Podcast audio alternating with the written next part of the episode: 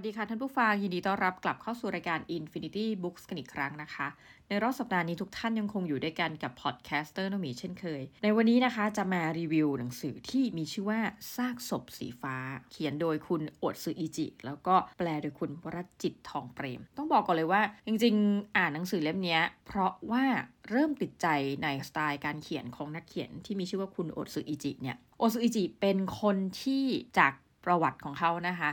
เคยถูกกันแกล้งในโรงเรียนเมื่อสมัยเป็นเด็ก ดังนั้นหนังสือหลาย ๆ เล่มเนี่ยจะพูดถึงเรื่องของการกันแกล้งในโรงเรียน แล้วก็พูดส่วนตัวเนาะเท่าที่อ่านเนี่ยคิดว่า 1 มันสะท้อนภาพชีวิตของเขาสมัยเด็ก ความคิดเขาเนี่ยเขามีความคิดอย่างไรนะแล้วก็ถัดไปเนี่ย คือน่าจะพยายามเหมือนเตือนกันให้พวกเราทั้งหมดทั้งหลายทั้งปวงเนี่ยระมัดระวังในการที่คิดสักนิดเนาะก่อนที่จะไปกันแกล้งใคร เพราะว่าหนังสือเล่มนี้เอาจริงมันก็เหมาะแก่วัยรุ่นอ่านเนาะหรือแม้กระทั่งเราที่มีอายุในวัยกลางคนอ่านเนี่ยก็มีความรู้สึกเจ็บปวดนะ แทนตัวละครที่เกิดขึ้น และยิ่งอ่านหนังสือของคุณโอซึอิจิไปหลายเล่มเนี่ยเราก็รู้สึกเจ็บปวดไปด้วยเกือบทุก ๆ เล่มมาค่ะ แล้วก็เห็นใจในตัวละครเป็นอย่างยิ่งอะต้องบอกว่าหน้าปกเนี่ยสวยมากเป็นรูปของเด็กผู้ชายวัยประถมคนหนึ่งเนะก็สะพายเป้ใส่ชุดนักเรียนญี่ปุ่น ในมือเขาเนี่ยถือหนังสือเล่มหนึ่งแล้วก็แต่ว่าไม่ได้อ่านหนังสืออยู่เหมือนกำลังมองไปทางด้านขวา ก็เหมือนกับรอบตัวเขาเนี่ยปกคลุมไปด้วยมีตัวกระต่ายนะมีลูกโลก แล้วก็มีเหมือนกับดอกไม้ ซึ่งตัวเองก็แอบไม่รู้ว่าเป็นดอกอะไรเนี่ยอยู่รอบๆนะคะ แล้วก็มีผีเสื้อบิน คือดูแล้วมันดูดีนะ แต่ปกเนี่ยเป็นสีฟ้าเป็นพื้นนะคะ ซึ่งมันก็สะท้อนกับคำแปลของหนังสือเนาะซากศพ สีฟ้า มันก็แน่นอนพออ่านมาถึงตรงนี้หรือแปลจากปกเนี่ยก็คิดว่ามันไม่น่าจะใช่เรื่องบวกทั้งหมดนะคะเอาละหน้าปกเขียนว่าผลงานสั่นสะเทือนอารมณ์เรื่องเยี่ยมที่ถูกนำไปดัดแปลงเป็นภาพยนตร์และหนังสือการ์ตูนมาแล้ว อันนี้พิมพ์โดยสำนักพิมพ์ Hamming Books นะคะ แล้วก็หลังปกเขียนว่าด้วยเหตุเข้าใจผิดบางประการทำให้มาสโอะนักเรียนชั้นประถม 5 ผู้เก็บตัวและขี้กลัว กลายเป็นที่เกลียดชังของครูประจำชั้นหนุ่มคนใหม่ เขาถูกครูตำหนิว่ากล่าวทุกเรื่อง บางครั้งรุนแรงถึงขั้นลงไม้ลงมือ จนดูเป็นตัวตลกน่าสมเพชในสายตาเพื่อนร่วมชั้น นับวันเด็กชายผู้น่าสงสารก็ยิ่งรู้สึกหวาดกลัวหดหู่ กระทั่งวันหนึ่ง มาสโอะได้รู้จักกับอาโอะเด็กชายผู้มีผิวหนังสีฟ้า ใบหน้าบิดเบี้ยว เต็มไปด้วยบาดแผล ใบหูแหว่งวินศีรษะไร้ผมราวกับเป็นซากศพ ทั้งสองสนิทสนมกันอย่างรวดเร็วอาโอะรับรู้ความทุกข์ทรมานใจของอีกฝ่ายเป็นอย่างดี และยุให้มาสโอะลุกขึ้นสู้โดยวางแผนฆ่าครู ต้องบอกว่าจริง ๆ แล้วเนี่ยเด็กชายมาสโอเนี่ยก็เป็นนักเรียนชั้นประถมคนหนึ่งที่มีเพื่อน มักจะคุยกันถึงเรื่องราวของความสนใจ คือหนังสือเล่มนี้มันก็สะท้อนให้เราเห็นประการหนึ่งกันแล้วกันนะว่า เด็กผู้หญิงเขาก็มักจะจับกลุ่มรวมกันในขณะที่เด็กผู้ชายเนี่ยยังมาสโอเนี่ยก็ออกจะเป็นแนวแบบพ่อหนุ่มอินดี้นะแต่ว่าถามว่ามีเพื่อนที่คุยในเรื่องของความสนใจทั่วไปด้วยกันไหม ก็มีทีนี้วันหนึ่งมันก็มีครูประจำชั้นคนใหม่ขึ้นมานะคะชื่อคุณครู ฮานิดะครูฮานิดะเนี่ยก็มีสอนวิชาภาษาญี่ปุ่น คือกลายมาเป็นครูประจำชั้น ซึ่งตอนแรกเนี่ยเด็กๆก็ดูกันว่าเอ๊ะครูฮานิดะเนี่ยจะใจดีหรือจะดุนะปรากฏว่าภาพที่ออกมากับเพื่อนๆและหลายคนเนี่ยเอ้ยครูฮานิดะเนี่ยเป็นครูที่แบบคูๆในมุมของเรานะ เราจะไม่ได้นึกเลยว่าเขาเป็นครู วิชาภาษาญี่ปุ่น แต่เรากำลังนึกว่าเขาเนี่ยเป็นครูพละมันน่าจะเป็นความถนัดของเขาอะไรเงี้ยมีการเล่นกีฬากับนักเรียนนู่นนี่นั่น คือฟังแล้วก็ดูดีนะคะแล้วก็เป็นครูที่แบบ super active เอาจริงครูที่โรงเรียนญี่ปุ่นเนี่ยมีความคล้ายกับคุณครูไทยอย่างหนึ่งคือเราจำได้ว่าคุณครูเนี่ยเขาเคยเล่าว่าต้องไปเยี่ยมบ้านนักเรียน ครูฮาเนดะก็แบบนั้นเลยค่ะ ก็มีการไปเยี่ยมบ้านนักเรียนปรากฏว่า คุณแม่ของมาซาโอะเองเนี่ยแล้วก็พี่ของมาซาโอะเนี่ยก็แบบคุณแม่นี่คือปลื้มแม่ว่าครูฮาเนดะเนี่ย ในความรู้สึกนะคือคงแบบหน้าตาดีแล้วก็ดูเท่ดูบึกบึนหุ่นดีสมส่วนแบบว่าอารมณ์ชายชาตรีนะถ้าพูดถึงเรื่องของความแบบเนาะเพศและใดๆอะไรเงี้ยนะเอาว่าจริงๆแล้วมาสโอเนี่ยก็ไม่ได้อะไรนะเขาก็สังเกตพฤติกรรมของคุณครูไปพร้อม ๆ กับการเรียนหนังสือ คือไม่ได้มีข้อสังเกต จนกระทั่งมันมีเหตุการณ์เหตุการณ์หนึ่งนะซึ่งเดี๋ยวให้ทุกท่านไปติดตามในหนังสือ ก็เป็นเหตุการณ์ที่เป็นความเข้าใจผิดจริง ๆ นะคะ คือเขาก็ยืนยันว่าเขาไม่ได้โกหก อ่ามันมีเรื่องของการจับกลุ่มกันอะไรอย่างเงี้ย แต่ก็ปรากฏว่ามีคนบอกว่า เอา้า เอ้ย มาสโอทำไมทำแบบนี้นะคะ เป็นเรื่องเข้าใจผิดเล็กน้อยมาก ๆ แล้วก็เรื่องก็ไปถึงคุณครูนะคะหลังจากนั้นมาสโอก็ไม่ได้คิดอะไรเยอะนะเขาก็คิดว่าเออมันก็น่าจะเป็นเรื่องปกติก็แค่เข้าใจกันผิด แต่ปรากฏว่าเพื่อนบางกลุ่มเนี่ยก็เริ่มมองเขาเปลี่ยนไป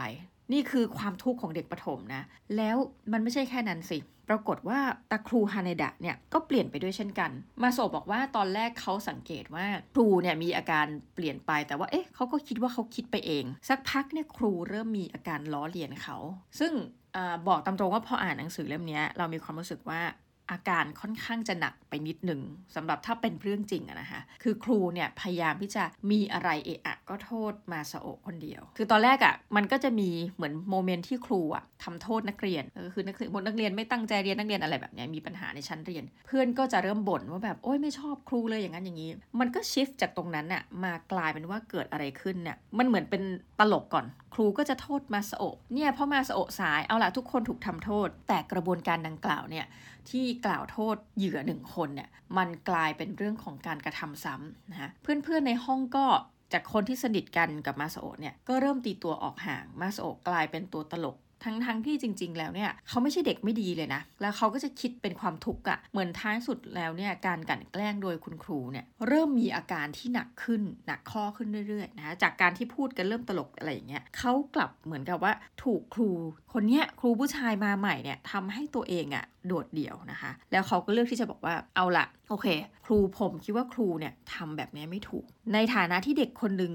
สำหรับเรานะ กล้าที่จะออกมาพูดอะไรแบบเนี้ยในความคิดของเราเนี่ยเราคิดว่าเขาน่าจะแบบสุดจะทนแล้วนะเพราะว่าในเรื่องเนี่ยมันจะพูดว่าเขาเนี่ยไม่ได้บอกถึงเรื่องราว แม้กระทั่งกับคุณแม่เขากับพี่กับน้องเขาว่าเขาถูกกระทำอะไรมาบ้างแล้วเขามีความอึดอัดใจอย่างไร คือเมื่อถามถึงครูเนี่ยเขาก็จะแบบเออครูก็ดีอะไรแบบเนี้ยคือมันเป็นสิ่งที่เขาพูดกับใครไม่ได้ในเรื่องเนี้ยค่ะคือเมื่อเขาแบบเปิดปากเผชิญหน้ากับครู แล้วก็บอกให้สิ่งที่ครูทำเนี่ยทำไมต้องเป็นผม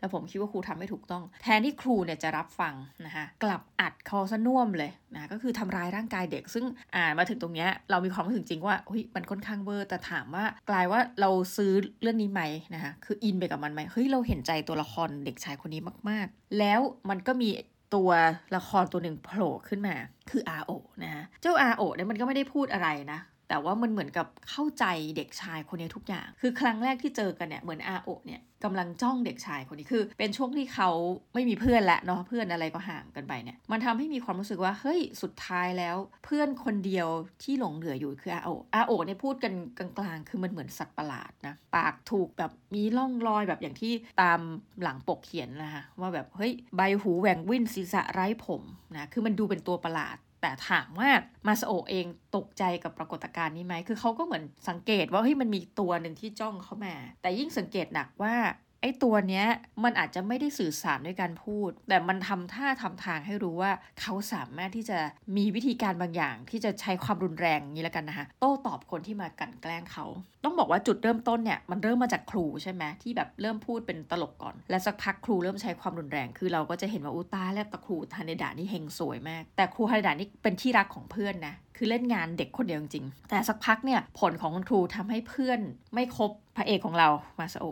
นอกจากนั้นยังรุมกลั่นแกล้งมาโซปรากฏว่าเจ้าอาโอเนี่ยหรือว่าเราจะขออนุญาตเรียกว่าเป็นตัวประหลาดสีฟ้าเนี่ยนะเหมือนประยุยังไงไม่รู้นะคะ สุดท้ายแล้วเนี่ยมาโซก็หน้ามืดเลย ตอนที่เพื่อนชายเนี่ยเหมือน คล้ายๆ หลอกมาโซเนี่ยให้มาตรงนี้หน่อยอะไรเงี้ยแล้วมาแกล้ง ปรากฏคนหน้ามืดแล้วเขาบอกเขาจำอะไรไม่ได้เลย แต่รู้ตัวอีกทีคือเขาคงไปทำร้ายเพื่อนๆเนี่ยจนกระทั่งแบบมีอาการบาดเจ็บนะซึ่งข่าวหนึ่งก็คือสำหรับเราเนี่ยอุ้ยถ้ามีกันอย่างนี้นี่ต้องถูกไล่ออกไหมหรืออะไรแบบเนี้ยเออปรากฏว่าก็ไม่คือครูฮาเนดะเนี่ยก็คงแบบมีความหวาดกลัวเนาะครูก็กลัวว่าจะถูกว่าว่าแบบครูทำไมไม่ดูเด็กให้ดีไหมก็คือพยายามทำให้เรื่องที่มันเกิดขึ้นเนี่ยกลายเป็นเรื่องเงียบ ทีนี้อะมันมาถึงจุดที่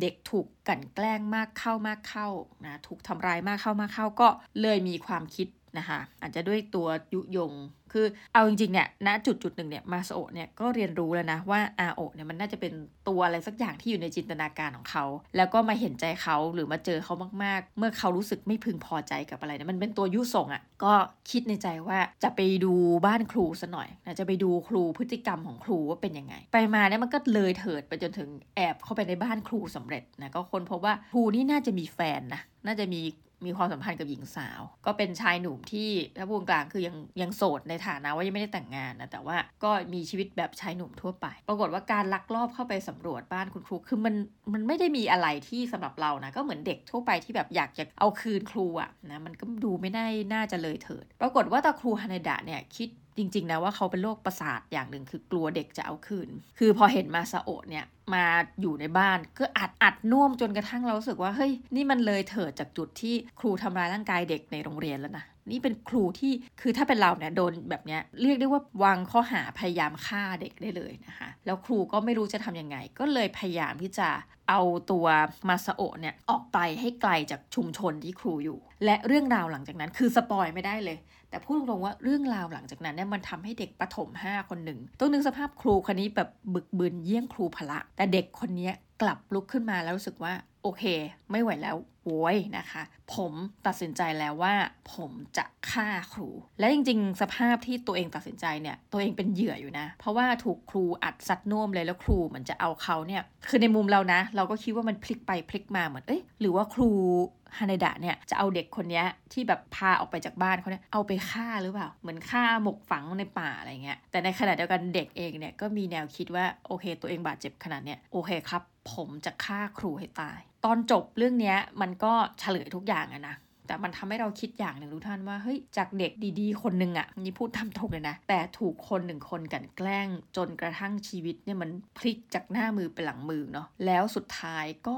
ได้กลายมาเป็นเหมือนกับว่าที่ฆาตกรเด็กในที่สุดนะหนังสือเล่มนี้ไม่ได้กล่าวโทษมาสโอกแต่พูดให้เราเห็นว่าจากมุมของผู้ถูกกันแกล้งนะ่ะมันมีความรู้สึกเจ็บปวดอย่างไร และเราจะมีวิธีการเอาคืน อย่างไรนะแต่ว่ามันไม่ใช่ตัวอย่างที่ดี คือหนังสือเล่มนี้ไม่ได้บอกว่าให้เราลุกขึ้นมาทำร้ายคนนะแต่เพียงว่าเฮ้ยสะท้อนให้เห็นว่าเออจากเหยื่อเนี่ยวันหนึ่งเนี่ยมันกลายมาเป็นผู้กระทำอย่างไร แล้วก็อาจจะแบบเหมือนอาจจะทำให้เราเข้าใจก็ได้มั้งว่า คดีหลายคดีที่เกิดขึ้นโดยเยาวชนเนี่ยบางทีมันอาจจะไม่ได้เกิดจากความเลวร้ายนะคะของเด็กแต่เพียงลำพังอะ่ะแต่มันอาจจะเกิดจากอะไรก็ตามแต่ที่เป็นสังคมรอบเด็กนะอะไรประมาณนี้ถือว่าเอาตรงนะหนังสือเล่มนี้มันไม่ได้หนามากอะปกติจะพูดก่อนตอนแรกรายการนะราคาเต็มเนี่ย215บาท เท่านั้นเองนะคะ แล้วก็ความหนามันอยู่ที่ประมาณ